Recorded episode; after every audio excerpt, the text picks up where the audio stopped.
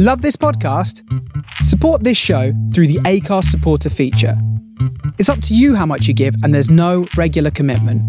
Just hit the link in the show description to support now. Hi, everyone, and welcome back to the Priesthood Dispatches podcast. PD here. This episode is episode 10 of the After Dinner Chat series with William Davis, recorded December 17th, 2021. Please like, subscribe, share the podcast, and leave a review wherever you have found it. But let's get to the episode. Good evening, everyone. Priesthood Dispatches here. Welcome back to the channel. Please like and subscribe. As always, um, if you feel that you can contribute to the channel and value this programming, you can now use this new lovely QR code above or the link in the description to leave a tip. And for those that do leave tips, we have these lovely badges in uh, true Blue Peter fashion. Um, if you leave a postal address there, I'll send that and probably some sweets out. Um, but bear in mind, if you leave a one pound tip and put an address in the South Pole, it's probably not going to get much past Dover. Um, okay. This evening, uh, we have such a treat. We have uh, William Davis with us. Uh, William has a PhD in so many windows open. My apologies. I want to get the wording right. I know it's uh, in theatre, but I want to get the wording exactly right. It is in theatre and performance studies at UCLA. You see, right. I knew. Um, so basically, William's a really smart guy. Uh, and yeah, how are you doing today? We're doing pretty good. I uh, was running around a bit to try to get everything all straightened out. So my mind's a bit scrambled, but I'm looking forward to just going over some of the topics and issues, the questions that you might have, and then seeing if we can uh, elaborate on those a bit and relation to the Book of Mormon, the text of the Book of Mormon. One thing I will mention about my background, um, my PhD in theater and performance studies. Um, some people might be wondering, well, what's that got to do with Joseph Smith and the Book of Mormon and translation? Well, uh, theater and performance studies, it's a mixture of both a history of theater and theatrical practices and being trained in history in that area. But also in performance studies, performance studies deals with the ways in which we're not just performing on stage, but the ways that we perform in culture. And it could be the way that a political debate takes place, it could be the way that we present ourselves to the world. And so, what I focus on primarily in that is cultural performances. And specifically, I'm looking at kind of historical cultural performances. And so, what I study um, is directly related to Joseph Smith and his performance of the Book of Mormon or his dictation and that process of dictating the Book of Mormon and the context in which that occurred. So, a cultural performance. And that's what I study. So, that's oh, what um, why I got interested. Well, and that brings us to this fantastic work, Visions in a Seer Stone, Joseph Smith and the Making of the Book of Mormon. Uh, and this is what we're going to be looking at this evening. It is a fantastic book. I know a lot of people, they'll say that their guest book's amazing, no matter what it's like.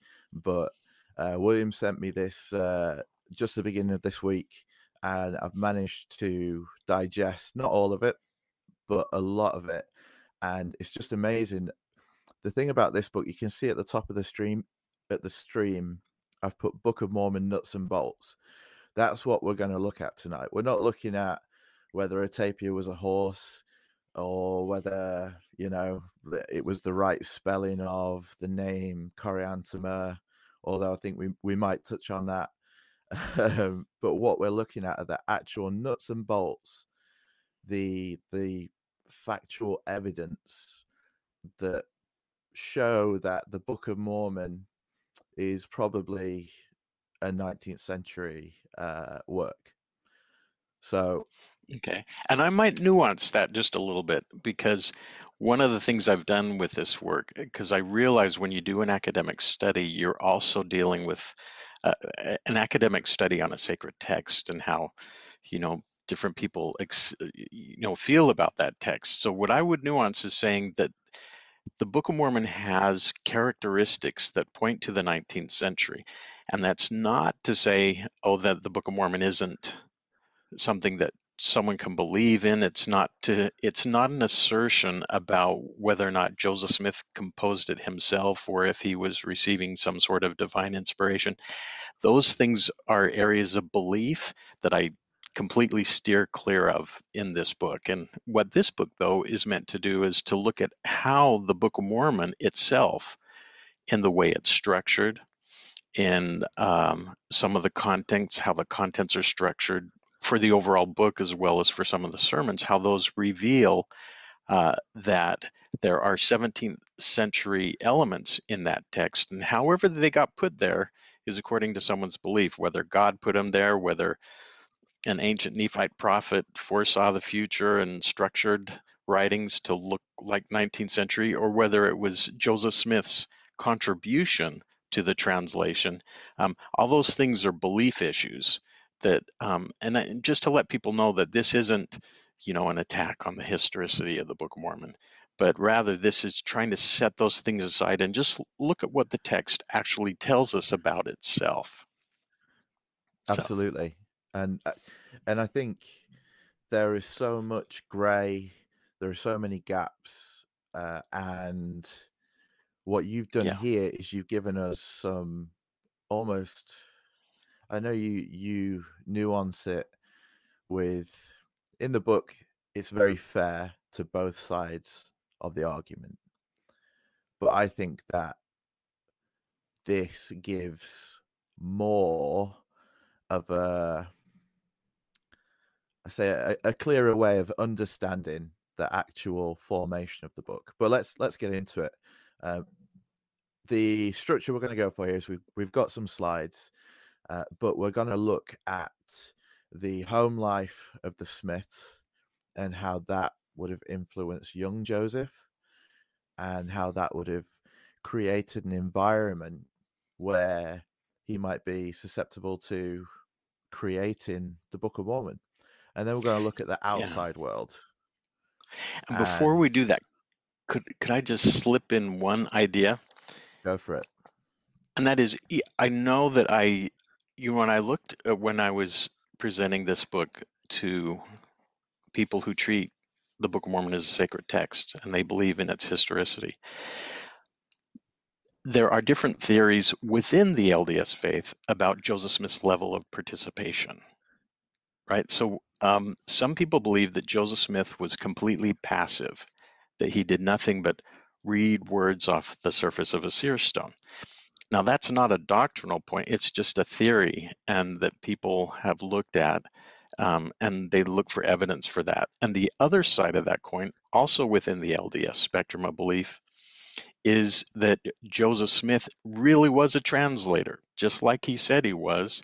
And in that instance, when we see these 19th century elements, people would say, well, of course, he's a translator and therefore whatever he's getting would be going through his mind and his experience. Now, in the book, I give equal weight to everybody. I don't go into detail about which of those theories I think is better or less better. But I will say here that the idea that Joseph Smith participated in that process of constructing the Book of Mormon, and whether or not it's because he was the translator or, or people who believe that he simply composed it by himself.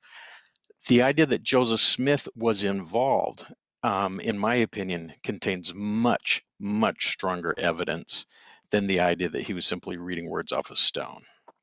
Yeah. So I'll plug that in and then I'll go back to you. I just want okay. to be clear because even because because you know I'm trying to give everybody equal weight in this first publication.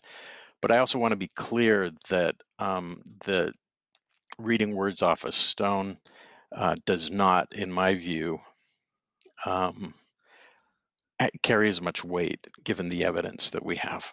Yeah. Well, let's look at some of that evidence now. Um, so, in the Smith home, um, I think this week we've had some talks from Radio Free Mormon speaking to people about uh, Western esotericism, uh, the kind of folk magic um, that was going on in the area. Um, but I will hand over to you, Bill, to take us through. Okay. Um, I, I think now in the book, I just kind of paint a very broad and in some ways even shallow picture, but I'm trying just to give the context of why Joseph Smith would even bother using a seer stone in the first place. And I know that as this idea of magic and the magic worldview has been talked about, that sometimes it's misinterpreted as Joseph Smith pursuing kind of satanic ritual type um, ceremonies or practices. And so, one thing I wanted to do is to just stress that what was going on here was something that was very different from that. And then we can talk about how uh, treasure seeking kind of comes into that. But there's a real difference here between someone who's doing some sort of satanic, uh, occult um, practice where there's trying to unleash demons on the world or something. And that's not what Joseph Smith was doing. And uh, there's also a move away from calling it magic um, in scholarship because there's so many um, connotations that come along with magic is you know judgmental connotations of it being Yeah. you know fraudulent and bad and whatnot so we talk about western esotericism instead and with joseph smith what he was involved in is a kind of magic um, or esoteric pursuit and so if i say magic or supernatural this is what i'm talking about it's where people were trying to gain greater access to god's knowledge and to understand the mysteries of God. And in order to do that, there were all kinds of things to learn about. Um, and with Joseph Smith, he had a real preoccupation with understanding the language of angels, the language of Adam. It was a big thing in his uh, a lifelong pursuit for him, and be, and that was part of this. The way to learn these things was through revelation, and so you had to think, how do I get access to this knowledge through revelation. And seer stones were one way of uh, gaining that access.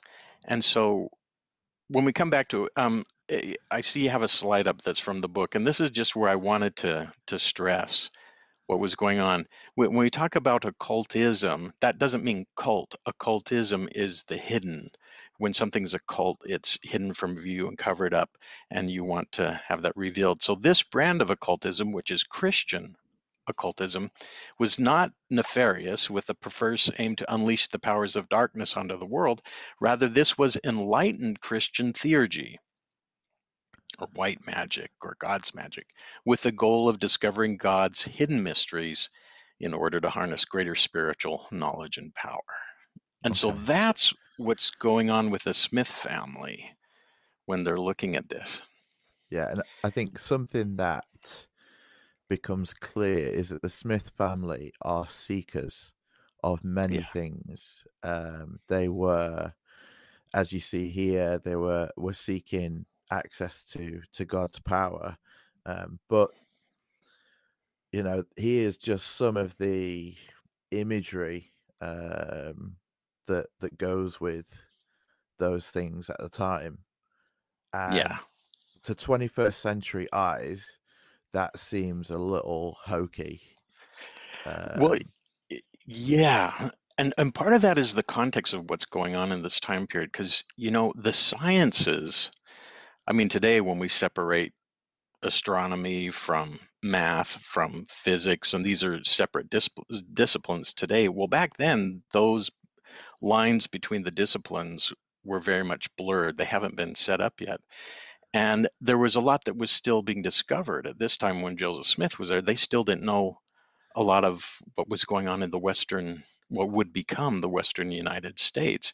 And and um, so there was a lot of uncertainty and there's they're still reaching out around the world and making discoveries and so there there weren't clear cut borders between what was a scientific knowledge or a knowledge that was also scientific but deeper and hidden and therefore part of this magic worldview or something that was a miracle.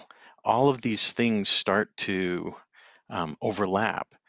And so for some of the people who were doing legitimate scientific inquiry or mathematics, such as the polymath John Dee, who lived at the time of Shakespeare.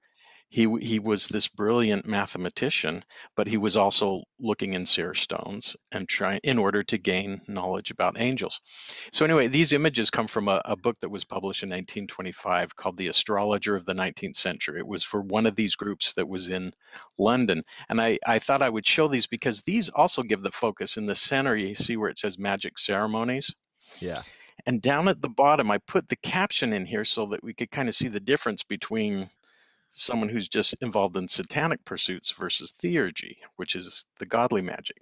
And down here at the bottom, it says, Such were the mystic rites, ceremonies, and incantations used by the ancient theurgists to burst asunder the bonds of natural order and to obtain an awful discourse or an awe inspiring communication with the world of spirits and and so that's what was going on. They were trying to speak with angels. They were trying to learn the tongue of angels. They were trying to learn the adamic language because knowing that gave a person power. And that's what they were seeking for this divine knowledge and power. And i just pot, uh, tossed this picture in there because they would the urim and thummim also figured prominently in how they would gain access to this knowledge. And so in the center there, where it says tetragrammaton, in the center there might be a crystal or it might just be um, a plate of metal that was polished up and people and in this case they wouldn't try to darken the the light they would try to have it kind of bright and then they would just stare at it almost maybe self hypnosis perhaps in a way in, wow. in, in, order to try to see images and then the Urim and Thummim would tell them what was going on in the past, what's going on today, or what's going on in the future. And it's the same function that we see like in the scriptures about you know the Urim and Thummim or the interpreters um, could also give that kind of power. Okay, so we're moving on to another kind of seeking now. So we've we've established right. that it wasn't strange this magic thing, or as strange as it seems today, and that use of yeah. seer stones, things like divining rods, were commonplace in the uh, culture but something else that was commonplace in the culture, especially for those who wanted to better themselves maybe a little bit quicker than uh, farming did or other business ventures, was treasure digging and awesome stories of Captain Kidd's treasure and other treasure buried by the natives in these uh, the mound builders and different things. Yeah, and and this is a this was a um, picture. Uh, John Quidor he he made this, and and I'm I'm blanking. It's a very famous um, author at the time, but he had written a short story about the money diggers, and this was an illustration for that story.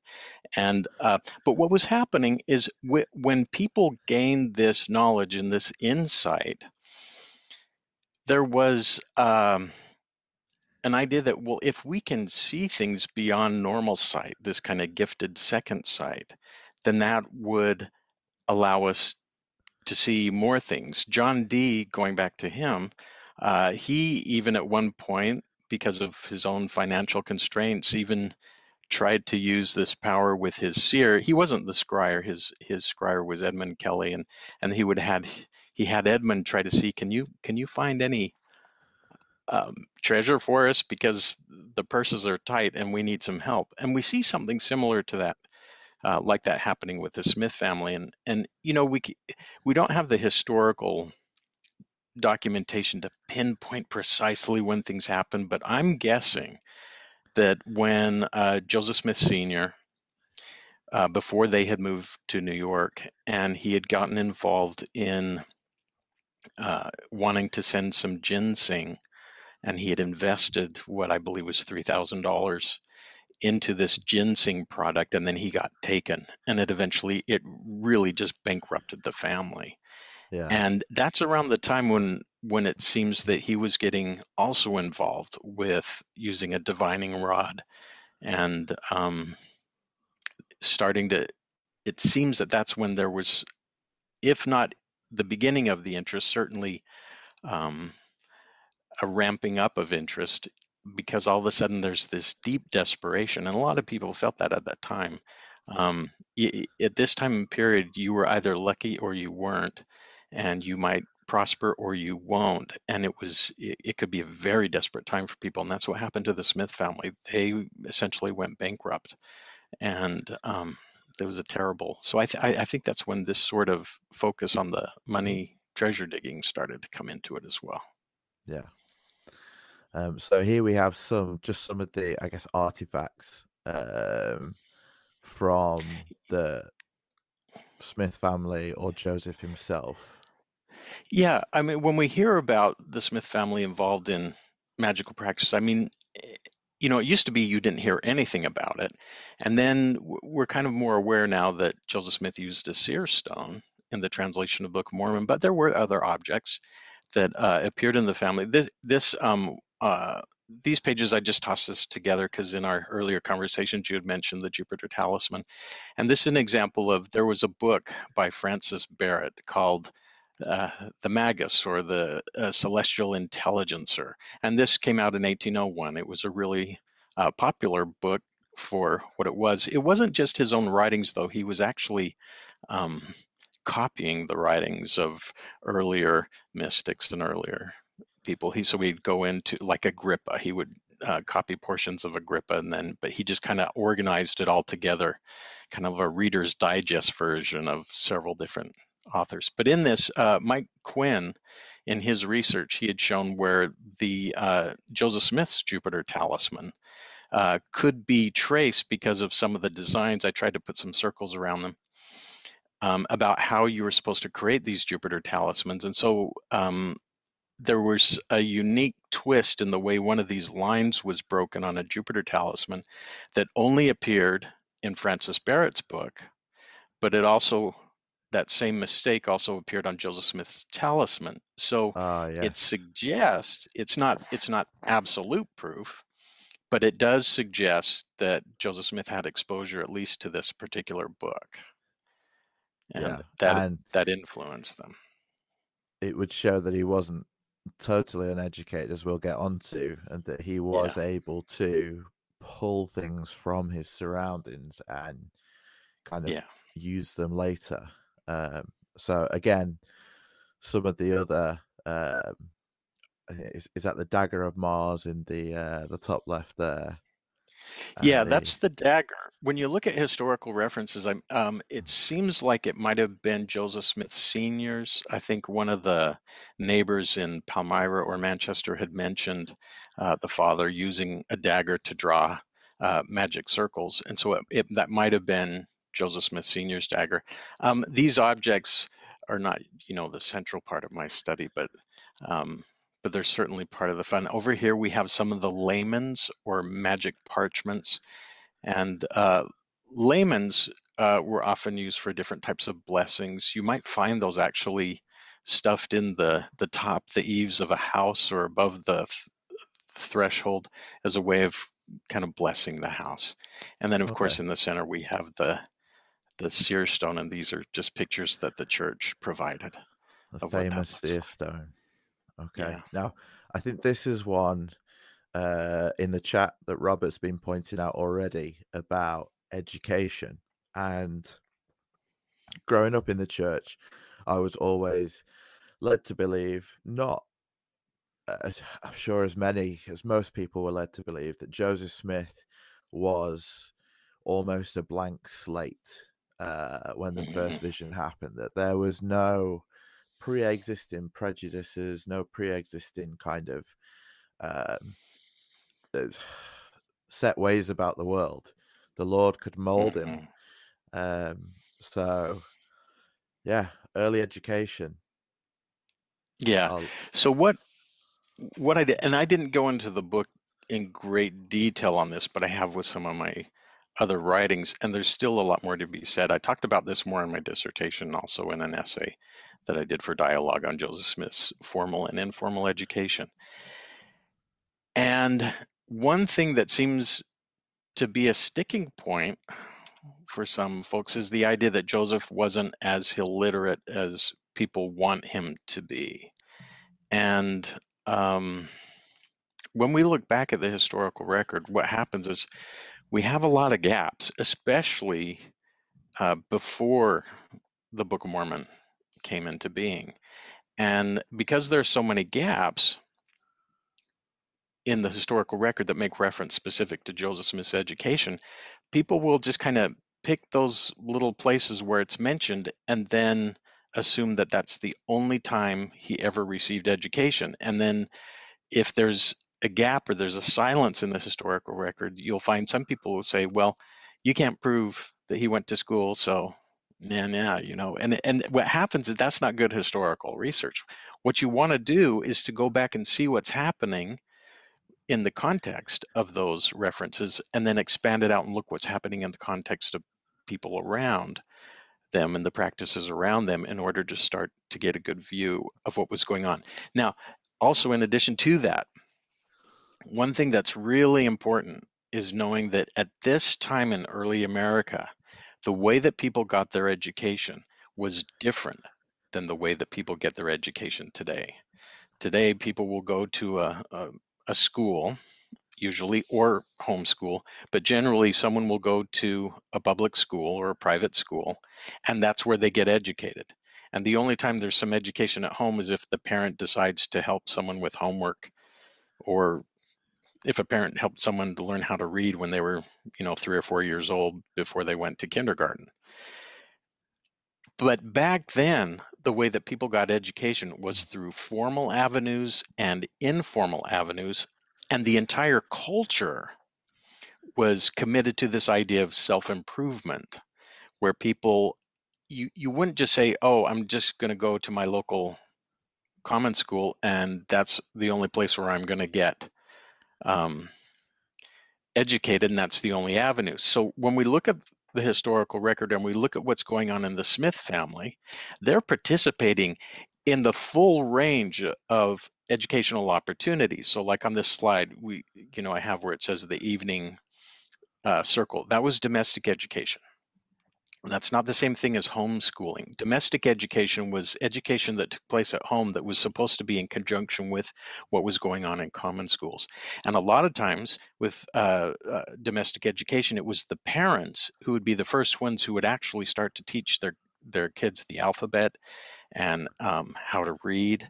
And then they were also, even before they could read and write, they would be teaching them things like the Westminster Catechism, the call and response about uh, doctrines, the Apostles' Creed, the Ten Commandments, and even memorizing short scriptures. And these are these are kids who are four, three, four, five years old, where they would start this process.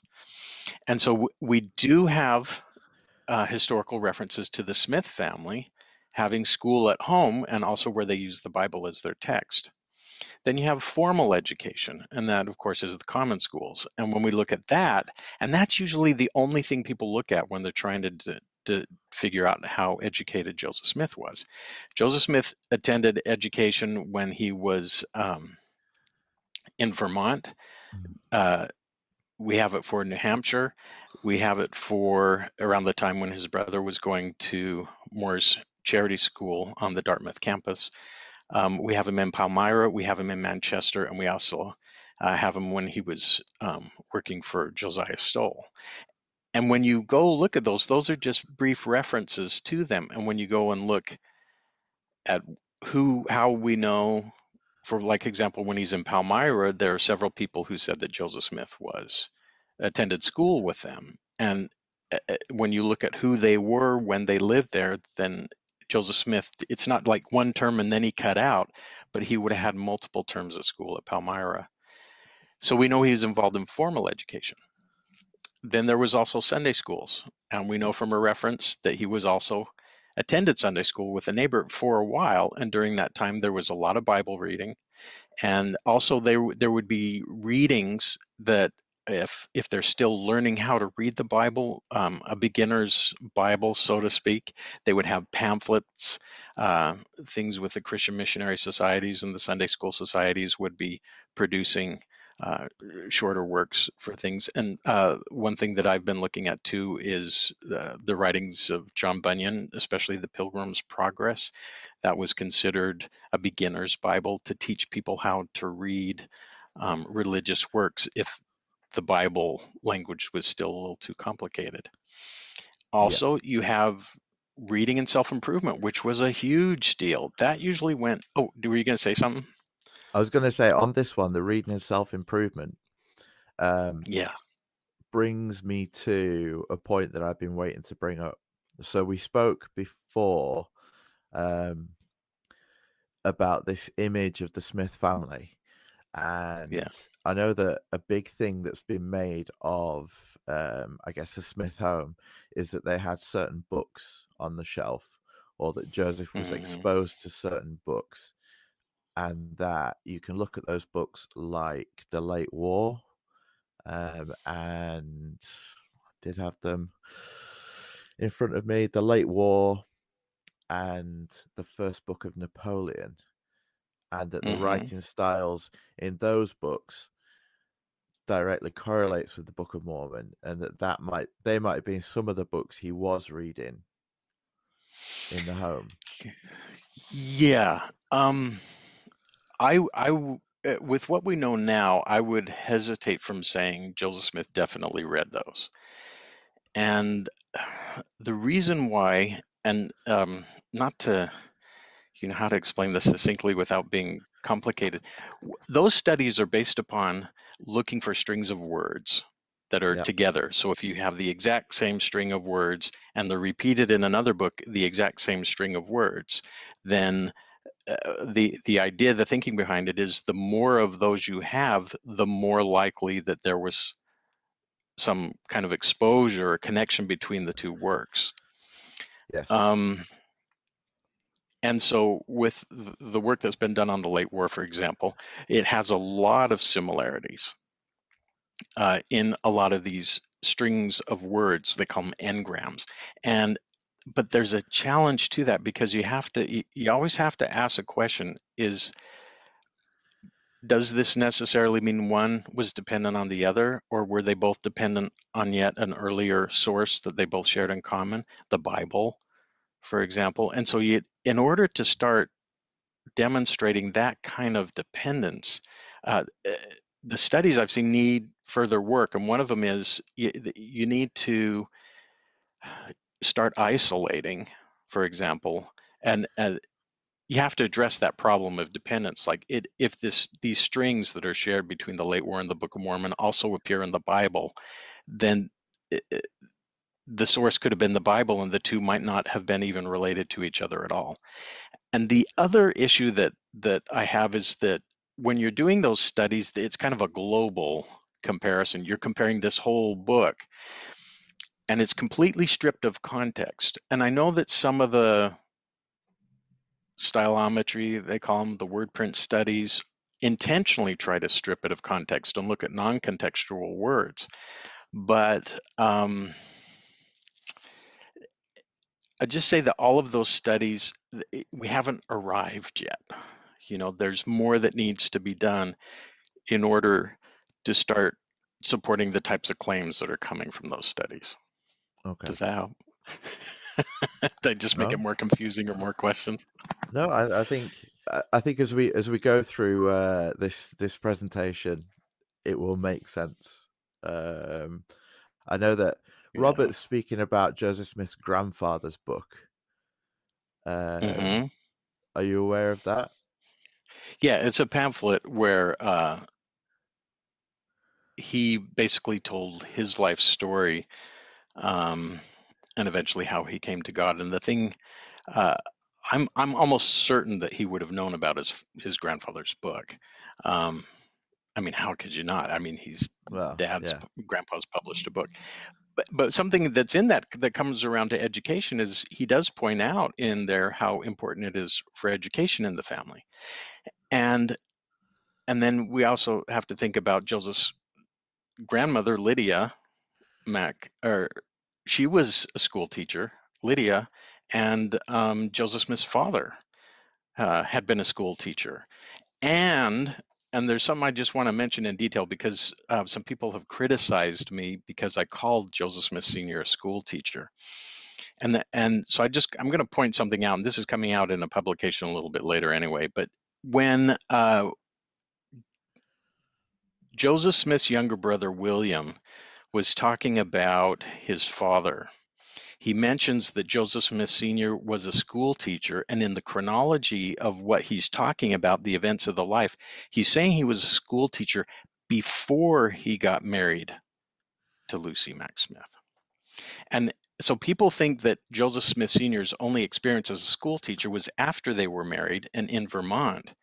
But William's statement is very intriguing because it suggests that Joseph mm-hmm. Smith Sr. became a teacher right after he got out of common school.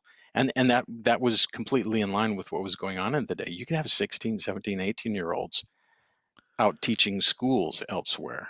And so he, he may have had a lot more training as a teacher than we tend to think he did. And so this is the kind of household that Joseph Smith was growing up in, where he had a grandmother as a school teacher, he had a father who was a school teacher, and his mother was deeply involved in their education as well. She, uh, you know, had also been trained by Lydia. To be honest with you, I'm starting to think that at the age of 14, Joseph Smith was probably far more educated than I was at the age of 14, according to the teachings of the day, if you know what I mean obviously there'd been lots of advances, but with all yeah. the home learning that he was doing and and different things, he seems like he was you know, I go to school for several hours a day, true, but then I come home and avoid doing any homework as much as possible, you know, mm. rot my mm. brain with neighbors and home and away, which is you probably don't have them and they're they're like uh, soap operas and uh-huh. you know you you go back to school begrudgingly but it seems like there was that thirst for knowledge constantly yeah the it re- and it went back long before Smith's day. I mean, you can look even back to the writings of Benjamin Franklin, and he talks about how he put together this uh, literary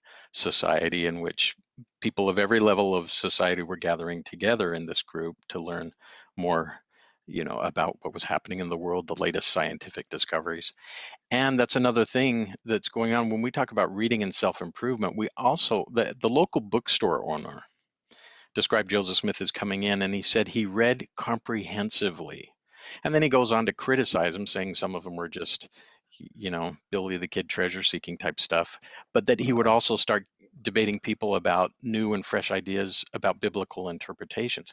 But that word is critical. He says he was reading comprehensively. And what that meant, what that means for that time period is that he was reading everything he could get his hands on. He was reading every single different topic in the store. He wasn't just looking at these um, little items. And I know that uh, other people will come back and say, well, his mom said he couldn't stand reading at all. But you have to stop and think, where's his mom?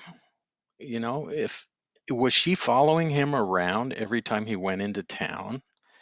And this idea that this bookstore said that he would come in and start perusing the books, you know, that's corroborated because when Joseph Smith was looking to get a printer and when he was in Rochester, one of the the people who worked at the store when Joseph Smith came in to say, Could you print my book? He also described what Joseph Smith was doing. And while he was waiting, what did he do? He went diving into the book stacks and reading them and reading and and uh, so I was going to say it doesn't sound like someone who wants to avoid books. Yeah, and and you know unless unless his mom followed him from place to place to place and essentially was his shadow her ability to be able to say what Joseph Smith was or wasn't doing would be limited to what she saw. And if if that's pre- predominantly what's happening at home and the family's too poor to go buy their own library, then the only time Joseph Smith is going to be reading when he is when he's not at home or yeah. whatever limited books they have such as the Bible or something else. Yeah. So a lot of times these things are exaggerated um, or or told from a specific perspective that people need to look into more deeply. Yeah. Um, um, it, as you mentioned before, the book shop owner was saying that he would debate with anyone. And mm. we got down there the literary, uh, literary and debate societies, uh, yeah. which were a big thing back then. Yeah, so this is these types of societies were essentially when you're in an area where the common school education it can only do so much but once that common school education is essentially run dry and there's still people who are saying i've got to participate in this society and the way that people participate if you want to become a lawyer you have to know how to speak in public. If you want to become a leader a local civic leader you have to learn how to speak in public. If you if you so the people who were leaders in this town were essentially trained orators. And and there's this something that uh, went on back then that today is really hard to recapture and imagine. And it's also one place where education today and education back then really diverged in a major way. Back at that time, there, there are some things that overlap. Of course, we learn how to read today, they learned how to read back then. Um, we learned how to write and spell today. That's the same thing back then. But then the way in which they taught those things. In a modern school, we're fixated on a pen to paper. It's a written activity. Where back then, the schooling was a spoken activity. And when you got to the end of the term, you didn't have a written test. You had spoken presentations in front of a crowd. It would be the parents, it'd be local leaders, the church leaders, the civic leaders, and you'd get up and you have to recite poems. You'd have to recite essays, monologues. Sometimes you'd be in doing a short uh, scene from one of the readers. Um, so it was all, even when you did like geography and other topics, math, uh, you would have to, you it was essentially an, an oral presentation to des- describe uh, those topics or respond to questions about those topics. And kids, that we don't have this today. And the only place I've really seen it is in um, with actor training. They're taught how to look at a text and then pay attention to every single the punctuation in the text the ideas where do you take a breath? Where do you pause? How long do you pause? And that that was just commonplace for these kids. Yeah. so i mean they were trained little trained orators all over the place. And even as children small children they could listen to someone give a fourth of july speech for example and they could critique it by saying oh his pauses were bad or oh he didn't uh, what they would say mind your points mean paying attention to the punctuation. Wow. Because after after a, a period, for example, which they call the full stop, you were yep. supposed to take a pause for X amount of breaths. A comma was shorter, and uh, a semicolon was kind of in between the two. And then you also had to focus on enunciation so that you were clear. You had to focus on rhythm so uh, you had to focus on not being monotone. Where do they teach that in modern schools? You know, they don't. Yes. And well, and so this kind of speaking was second nature to these kids growing up. So when when you come into a storytelling culture and an educational setting where they're learning this in order to get up and be a lawyer and speak to a courtroom or to get up and give a, a speech for their agricultural society or for the uh, the local town meeting this is how you did it. This is how you became a leader and how you persuaded. This is how you got ahead in the world. Okay. And so that's what they were training Oh, can we go back? Can we go back? Yeah. Sorry. It's okay. So, Joseph Smith, we also know, uh, we also have historical references to him participating in a juvenile debate society in Palmyra. And when people hear that, we don't always know, well, what exactly is going on in a juvenile debate society? And so, is, what would was, happen? Was it like Facebook of the day? Um, instead of keyboard not, warriors? Not really. No? Yeah, not I mean, I suppose there could be something, but what they would do is okay, say you've got eight participants in the Juvenile Debate Society. So what they would do is every week you'd kind of have an agenda and an outline of what was going on. So someone might come in and they say, "Oh, you know, I wrote this poem this last week." And so there'd be moments where people could do individual presentations, or someone might say, "You know, I memorized this uh, speech."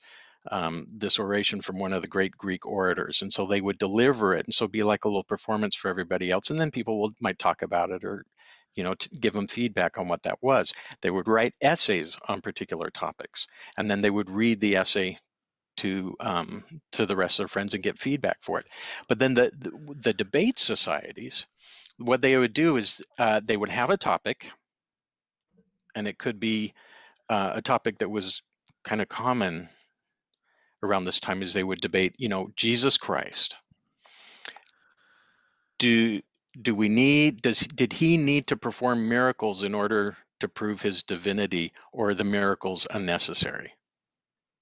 And so th- and that was a topic they were debating in these little debate societies clear up to some of the universities at Harvard and Yale. And so what they would do though is they would take these eight students and they'd split into two groups for and against the idea. And then they would each they would take turns uh, presenting their argument for that side. Now what they would do in the debate societies though is they'd give out the topic one week and so that people had a whole week to go scramble out and look around maybe someone's library a friend's library um, uh, the Okay. bookstores a local and they would read about that topic in order to be prepared so they'd come back and debate. And then usually you'd have you know ideally you would have an odd number of people because someone would have to be the judge and after the people debated back and forth then the judge would decide. Yes. here's another thing about the juvenile debate societies. If you're going to participate in one of those you had to show up. Because if you're given a topic and you have a team you're committed to be part of that team.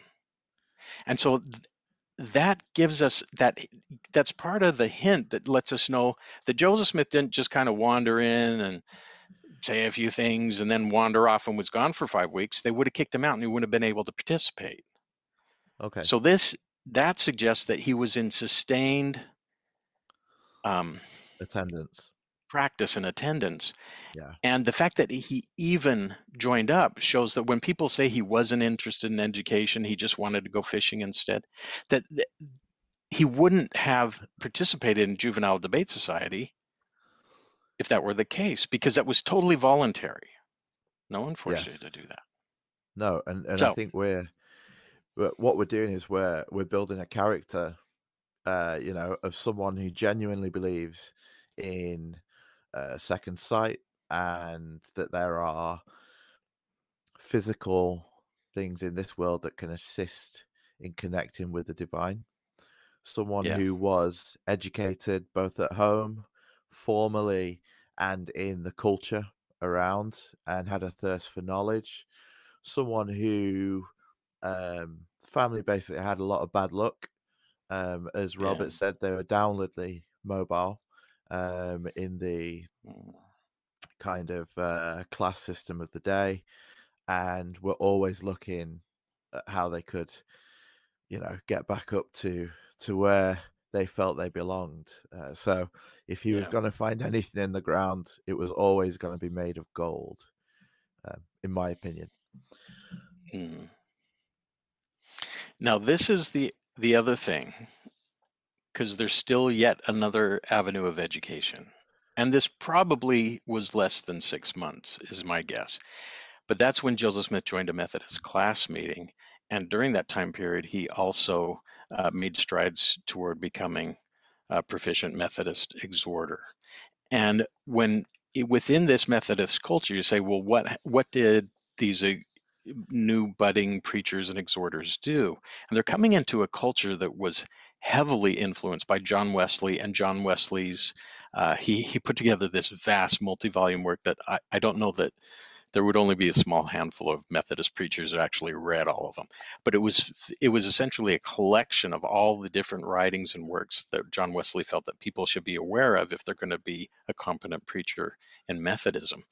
And and so people were introduced to the Christian library where you'd have to start reading, but then they were also taught, and you would also learn both by participation and just osmosis, soaking it in, as well as Yeah. people giving tips about how to preach, where they where Joseph Smith, if he certainly already would have been exposed to a lot of the preaching techniques of the time and and probably was already familiar with all of this before he went to the Methodist. But this is when we have a historical connection to when he would have actually been learning some of these techniques.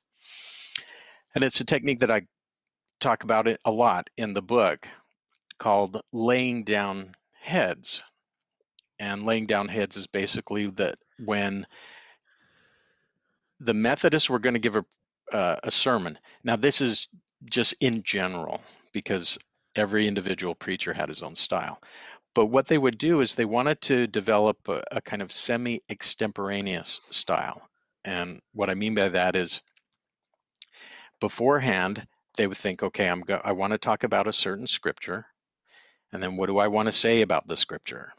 And so then they would go through and present the uh, major ideas that they wanted, and they would call them heads.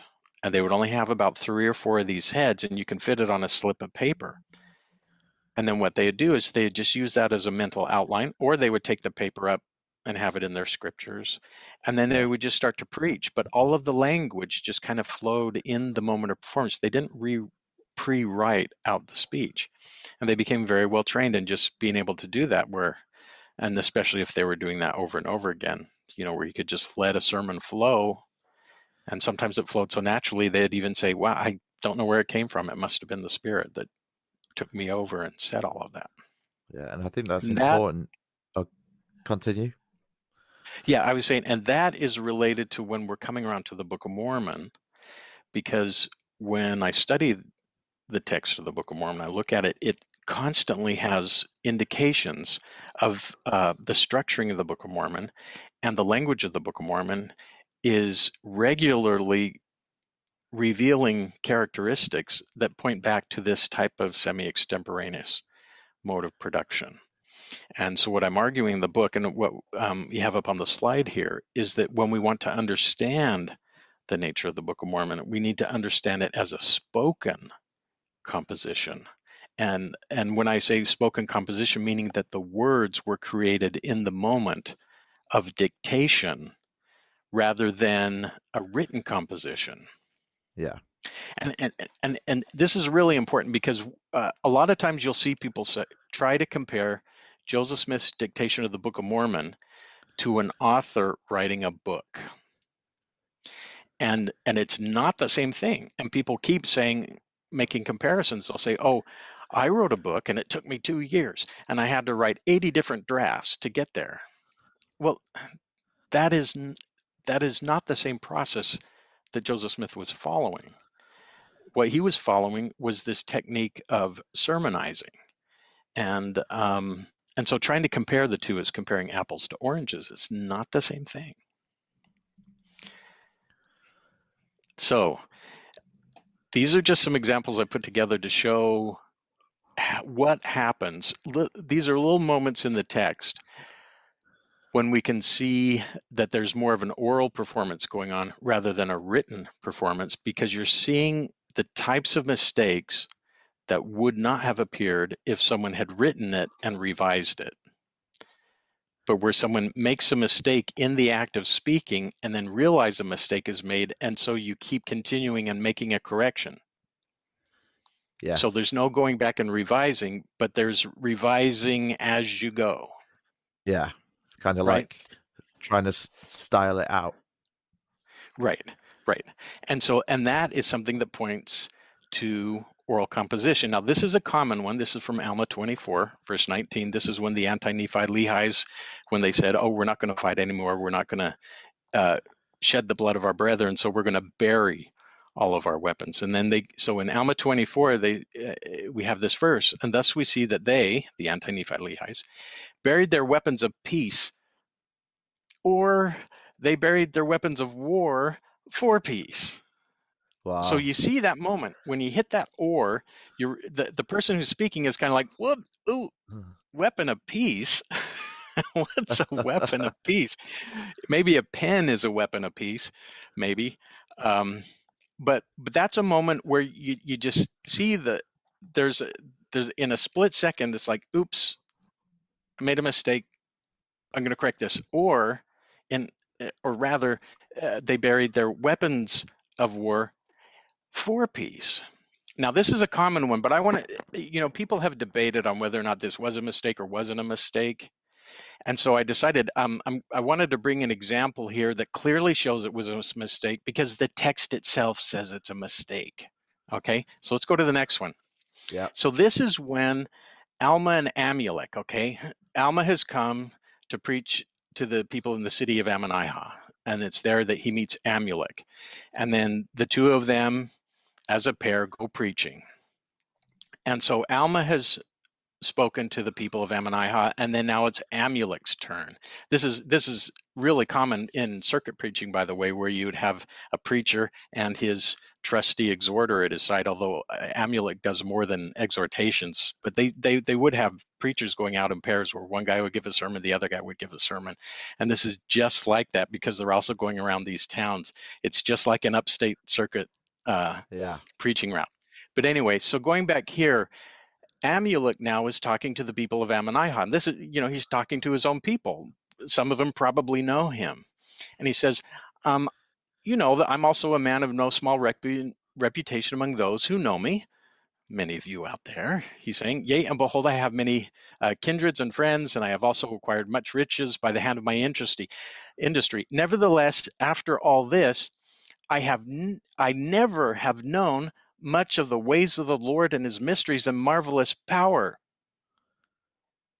Bump. And this is the moment when there's a pause because you say, I said I had never known much of these things, but behold, I mistake, for I have seen much of his mysteries and his marvelous power. You see that? Yeah. It's the exact opposite. This isn't a clarification or a honing down of meaning. This is where, oops, I made a mistake. Yeah. Now, if you're writing the text, you would, if you're writing, you say, oh, that's a mistake. You just kind of cross it out. You know, you don't put all this extra language in here. You just say, rephrase. yeah, just go back. And nevertheless, after all of this riches and industry, um, I just never known much of the Lord. But instead, you have a phrase where he makes a statement I've never known much of his mysteries and marvelous power. Oops, I made a mistake. Um, I have actually seen his mysteries and marvelous power. Okay. And then here's another one. I, it's kind of cute, but there's some of them are really subtle, and, and they're a lot of fun. But this is when during the battles, and uh, Captain Moroni is corresponding with Teancum. Teancum's in a different part of the country. Uh, they just had a massive battle. Uh, Teancum's killed. Amalickiah, now Ammoron, his brother, is in charge. And then Ammoron decides, oh, instead of going out and fighting on the plains and stuff, we're going to hole up in the cities. And I think it's the city of Mulek, uh, where he- they're kind of just going to hole up and defend their forces. And so that puts mm-hmm. Teancum and his soldiers at a disadvantage because they're out on the plain, they're unprotected, and all the Lamanites are now inside the city. But Teancum wants to keep them on their toes during this time while he's waiting for Captain Moroni to come. And so what does he do? He he wants to go out and build things within sight of the Lamanites, so the Lamanites know you got to be on your guard. And so we have this in Alma 52 6. But he, Teancum, kept his men round about the Lamanites as if making preparations for war. So he said, uh, so what he's saying is we're just kind of making it look like we're doing preparations of war to distract them. But then you have this pause, yea, what? And he truly was preparing to defend himself against them. So here you have you have a moment where he says uh, they're just kind of faking like they're doing preparation. Well, you know, actually they they really were doing preparations of war, and and so that's another correction. You see these types of corrections happening again and again throughout the Book of Mormon, and those are not the things that are going to happen if someone is doing a writing project. Yeah. Those are I think- mistakes that you clean up and remove. I- wonder why I never saw these things when reading it, but I think it was because I was reading the Book of Mormon from the point of view of an author has sat there and engraving these things upon the plates very specifically. So every word that is there is meant to be there, but when you put it in this uh, oral composition um, point of view, it makes a lot of sense that someone is kind of it's it's shooting from the hip almost. Um, Yeah. but we're going to get to that as well. And one thing I would say about this, because at this point, you know, if we're going back to belief about Joseph Smith translating a text or Joseph Smith simply composing, I want to let people know that looking at this this way doesn't threaten a belief. What it does is it would reveal. So, if you believe the Book of Mormon is a translation of an ancient record, then this reveals something about that translation process. What that would reveal then is Joseph Smith is having some sort of visionary experience, not looking at words on a seer stone, because he wouldn't make these kind of mistake if the words were coming on a seer stone. But what he's doing is trying to put into words the things that he's envisioning. And so that tells us something about Joseph Smith's participation in that he's participating in creating the words, he's participating in trying to, to articulate this stream of thought. And then, of course, the people who feel that he composed it himself, then that's evidence of composing the words in the moment of performance. Um, while in the back of the mind, he has a direction of where the story's going, and he realizes he's gone off track just a little bit, and so he's pulling it back on. Yeah. Okay. So Now, something that I guess we're we're going to get to, but here you, you've got the two. You got oral composition, which Mhm. is made up. Not I shouldn't use that. Which is on the spot. Um, yeah, but we're going to get to the semi extemporaneous, uh, which is what Joseph Smith falls under, and that is Yeah. has a plan, has a, a skeleton, and these heads, as you say, which we're going to look at now, and he kind of fills in the gaps and the details uh, as the tra- as the um, dictation goes along. Okay. Yeah, so this is this um th- this talks about people who are doing semi-extemporaneous oral composition in general. So not necessarily preaching and sermons, because that's that that also is under the constraints of a certain type of sermon pattern called the doctrine and use pattern. But in general, what happens is someone premeditates on ideas. They spend a lot of time thinking about it. Say, yeah, how do I how do I want to how do I want this story to go? How do I want this sermon to go? How do I want this letter to go? And then as they go along, then they'll write down a key phrase that is a a memory cue to remind them of what they wanted to talk about for a certain section or passage. And those are called heads. That was the terminology they used for them. And then they would just kind of organize them. After you write down, oh, I've got three or four or five ideas, then you then you just organize them into a logical sequence or a cohesive sequence that you can kind of remember. And with that short outline, and you might revise it and change things. This is so it's not stuck. And then once it's in a kind of a final form, you have this short little outline. And that's your sketch. And they called it a skeleton. They also called it short notes or briefs, short briefs. And then people would get up and they would use those and they might bring it up to the podium with them and then they'll kind of reference it as they're going along and preach. Uh, some of the great American preachers would use that style, or they would just slip it in their Bible, a little note in the Bible, and is so it looks like they're just looking at a page in the Bible when in fact they have their little cheat sheet there. Or what was very common is because these were so quick and depending on the preparation time, they wouldn't use their notes at all. And that was especially getting popular at the time of Joseph Smith because there was more and more concern about people speaking according to the Spirit. And so if you go up there and you have your notes, people think, oh, he's pre planned this, it's calculated. But if you don't have notes at all and you just whip off, it's like, oh, the Spirit was carrying him through that speech. And all these words came. I love the way you That was common in that. That's amazing. Whoa. right there. So uh, no, but it it is it is fantastic. So we're going to speak about these heads now, um, Okay. and one thing that I think is amazing is that the Lamanites were all Methodists, which is interesting. I say that just jokingly. they, they weren't actually Meth- well, who knows? Who knows? Uh, but if you look on the screen now, okay, uh, we've got this here. This is a an image of a Methodist camp meeting, and to me, Yeah. that shows uh, a construction, a, t- a small tower with the uh, sermon or the the minister giving a sermon from it, and that there were tents pitched round about, all facing the tower, so that they could all hear this sermon and, and this meeting over however many days. I, I don't know where I've seen that before. um, but I'm I'm sure I've seen that before.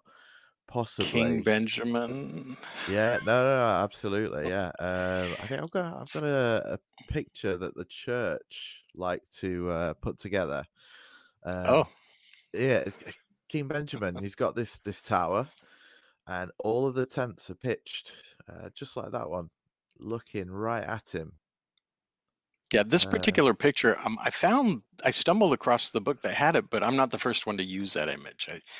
I, Okay. um, I, there were some other uh, people. I, I, I've I've seen this in Mormon literature being compared to King Benjamin before, but that's, I mean, if you read the passage of King Benjamin giving his speech, and then you look at this picture, um, it seems that yeah, they were written one for the image and the image for the text. They're so close and interesting, but Yeah, you know that's that would be an example. And again, again, I don't want to.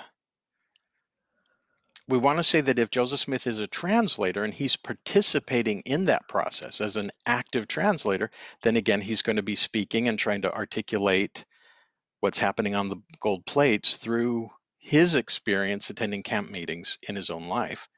And so there are ways to look at this from a believing point of view without feeling threatened or without feeling like you have to reject this information. Um, and at the, by the same token, if you don't believe the Book of Mormon is a historical text, then you can see the 19th century elements that Joseph Smith um, used in order to create the Book of Mormon as a composition. But again, that's a belief thing, and so I steer clear of that. yeah. But one thing that I think is amazing is the fact that these laying down the heads is actually mentioned in your book, Yeah, but in the Book Yeah. of Mormon. Uh, in the Book of Mormon. Jacob when speaking about advice given by Nephi. hmm Do, Uh, um, that slide might be in there somewhere, but, but it might be hard to find. But uh, it, uh, you I'll, you um, explain and I'll have a look. okay. Now, uh, it's in Jake. Oh, no. Now I'm not looking at my slides the way I should, but because I should be able to get to this. Jacob um, is explicit about this technique, using 19th century terminology in order to describe this same process. So when we talk about how did, uh, what do we go. think about this? Oh, do you we have it? Jacob one. Okay. So Jacob 1.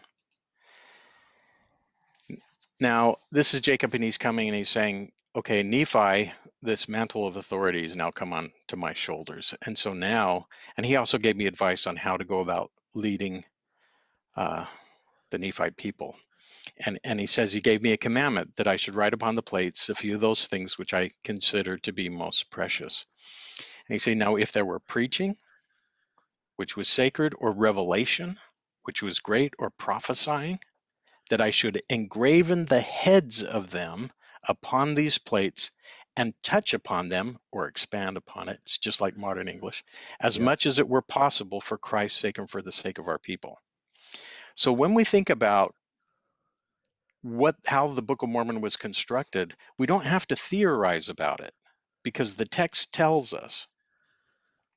And we'll go into, and I want to go into a little more detail about this too, because some people have read this and and, and not quite grasped what I was saying here, and I, and I take responsibility for not uh, being clear. But so maybe this will chance to be a little bit clearer.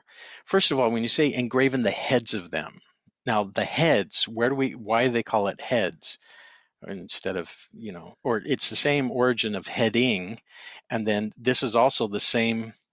Uh, the origin of that word is.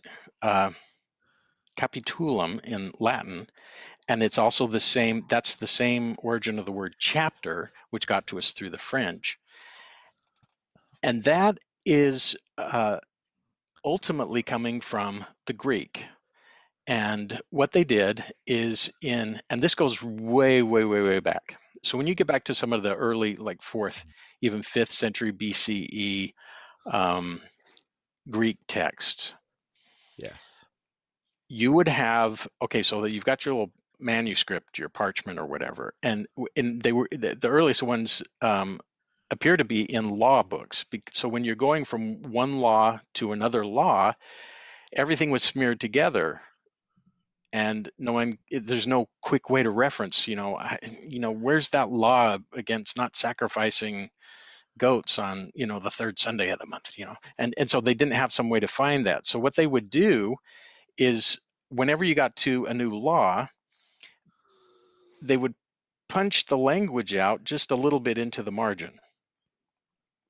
So the margin was slightly different. So every time you saw that little bump coming out yes.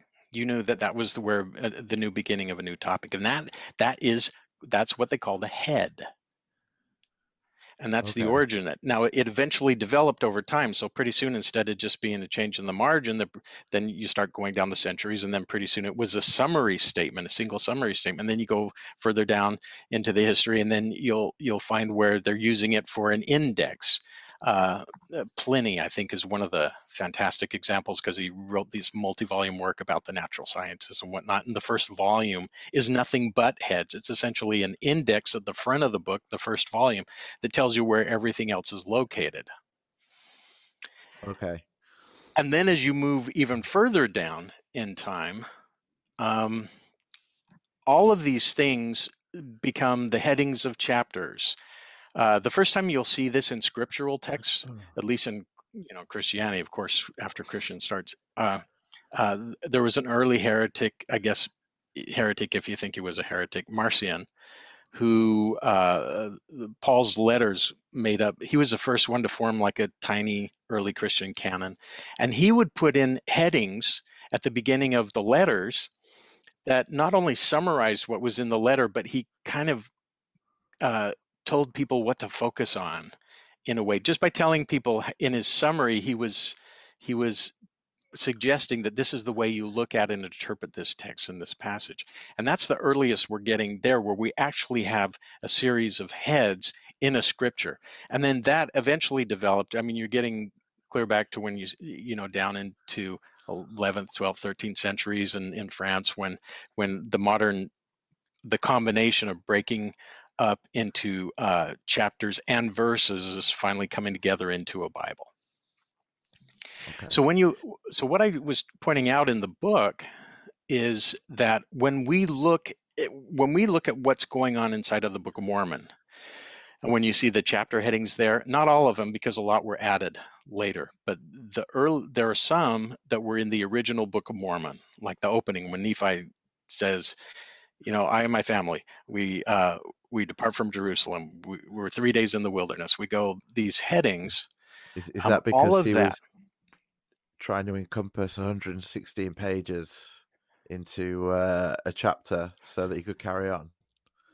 Um, no, no, because that no? what that does is what he's providing is an outline of the information that's going to happen later in the okay. story and and so each one of those succinct phrases and sometimes they're sometimes there'll be a full sentence a short full sentence sometimes not just a noun phrase um, or two or three words. And um, that in the book and this is what i'm talking about where people make a mistake that format that is a printing convention that people in the 19th century found all the time. It was ubiquitous. Now, let me be clear about something. Just because I say it's common in the 19th century is not the same as saying it was invented in the 19th century. It wasn't invented in the 19th century. Okay, some people have said that. That's what I'm claiming. Not invented, but it's it's an interesting uh, comparison to uh, to to pull out there. Right. So what's happening in the Book of Mormon, what appears to be happening is that Joseph Smith is um, imitating the structure and formatting of a Bible, along with the language, the to give it a stamp of authority. Okay. And so when you see something that's written like a Bible and sounds like a Bible, then you kind of think, wow, this is sacred text. Whereas yeah, if you're just let's be honest, you know, scratching you, it out.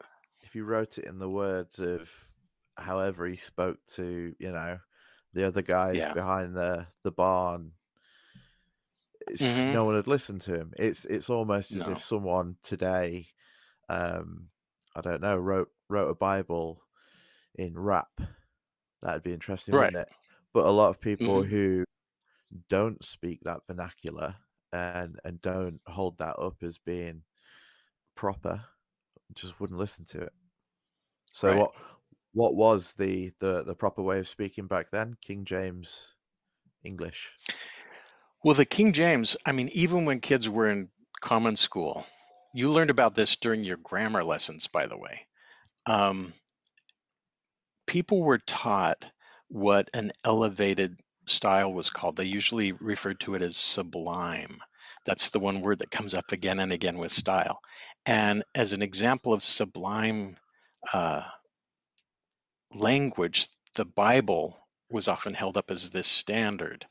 And and and so if you wanted something to be just truly majestic language, you would look for this sublime, you know, King James, Shakespeare type, Shakespearean type style. And I'm assuming Um, that the the orators really had like a, a one-upmanship thing going on in the way that they could use that language and and mold it to their message. kind of actually, but it gets really complicated in the early 19th century. So what would happen is with the preachers, some of them, but I think they were in a minority actually. Some of them would try to preach in what they called a scripture style or Bible speak or Bible language, scripture language. They, it was called all those different phrases. And there was some uh, ministers, when people describe the type of um, sermonizing they would do, they would use this particular style. But but at the same time,